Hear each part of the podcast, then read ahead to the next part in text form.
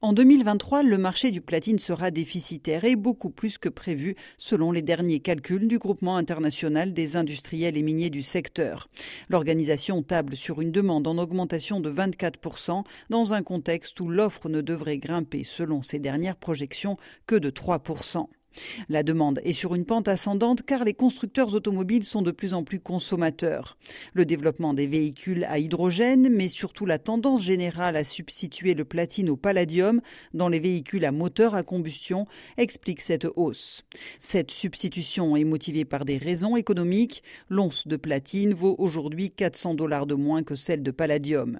Elle est aussi motivée par un principe d'anticipation, contrairement au palladium dont la Russie est le premier producteur le platine est produit à plus de 70% en Afrique du Sud. Les possibilités de perturbation du marché sont donc moindres, un embargo sur les métaux précieux n'étant pas à exclure si le conflit devait encore durer. En face, l'offre a du mal à décoller. L'Afrique du Sud a été cette année en proie à des difficultés d'alimentation en électricité.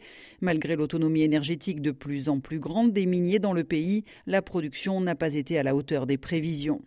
Dans ce contexte, les prix du platine sont à la hausse alors que ceux du palladium sont en chute. Il faut donc s'attendre à moyen terme à un rééquilibrage des prix.